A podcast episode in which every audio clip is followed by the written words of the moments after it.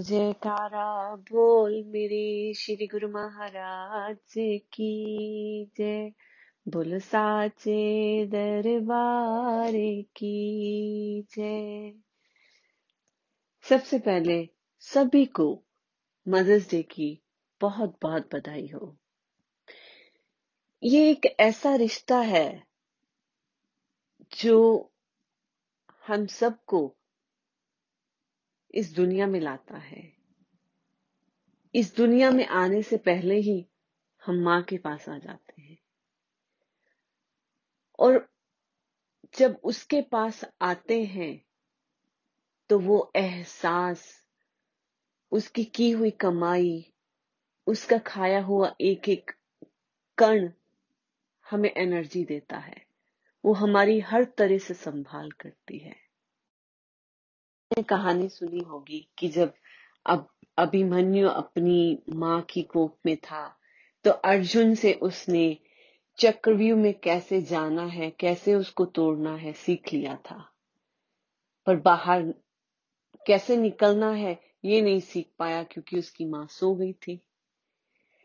तो हम, हमने भी बहुत कुछ अच्छा बुरा, जो भी सीखा है बहुत कुछ इस दुनिया में आने से पहले माँ की कोख में सीख लिया है। और हम कितने सौभाग्यशाली हैं कि हम गुरुमुख बने, क्योंकि हमें माँ की कोख में ही उस एनर्जी का आभास मिल गया कि हम गुरु की शरण में आ गए, जन्म लेने से पहले ही। क्योंकि हमारी माँ ने भी हमारे लिए दुआ मांगी थी, सिमरन किया था, तभी हमें सतगुरु की शरण मिली। इसलिए सबसे पहले माँ गुरु का रूप होती है और वही हमारी संभाल करती है। और इसलिए thank you thank you very much mom thank you कोई भी दुख होता है, सुख होता है, कुछ भी समय में के साथ साथ आता है। इंसान जब अपने मुँह से हाय निकालता है तो वो माँ को याद करता है। क्योंकि माँ उसके दुख को सबसे ज़्यादा समझ सकती है, क्योंकि उसका रिलेशनशिप सबसे ज़्यादा होता है हर बच्चे के साथ। क्योंकि सबसे ज़्यादा समय वही स्पेंड करती है माँ, बच्चे के साथ। एक बार की बात है, एक बच्चा स्कूल में अच्छा नहीं पढ़ता था। काफ़ी कंप्लेन्स रहती थी स्कूल वालों को और एक दिन स्कूल वालों ने क्या किया? एक लेटर लिखी और बच्चे को घर भेज दिया। और बच्चे को वो लेटर दे के कहा कि अपने पेरेंट्स को दे देना, अपनी माँ को दे देना। तो बच्चे ने घर आके वो लेटर अपनी माँ को दी। और उसकी माँ ने जब लेटर पढ़ी तो वो कुछ बोल नहीं पाई, चुप हो गई। बच्चे ने पूछा कि क्या लिखा है लेटर में?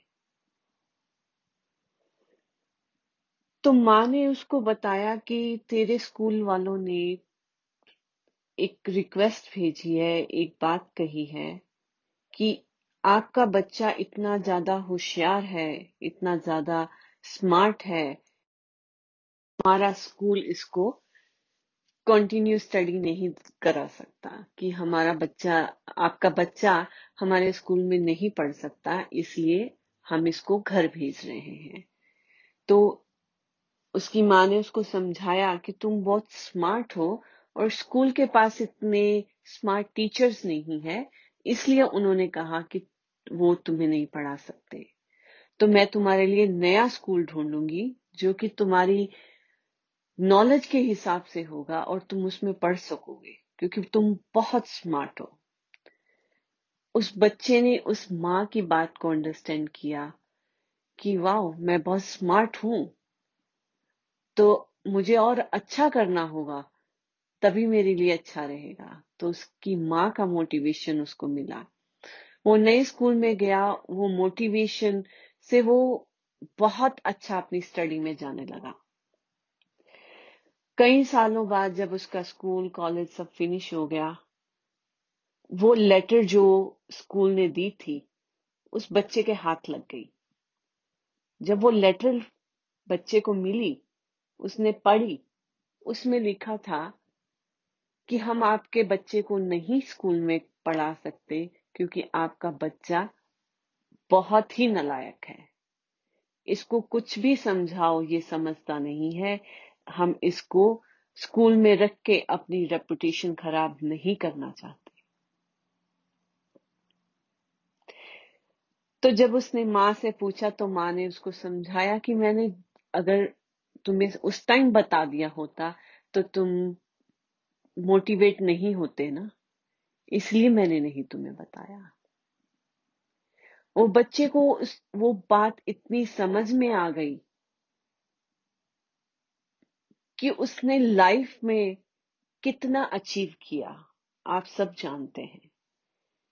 फ़ेमस पर्सन थॉमस एडिसन जिन्होंने अमेरिका में बहुत सारी इन्वेंशंस की अपने टाइम में।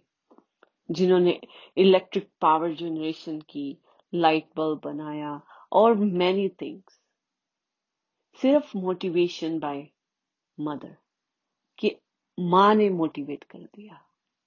माँ बहुत अच्छा प्यारा प्ले रोल करती है, हमें समझती है और इसीलिए हमें अच्छे से समझाती है।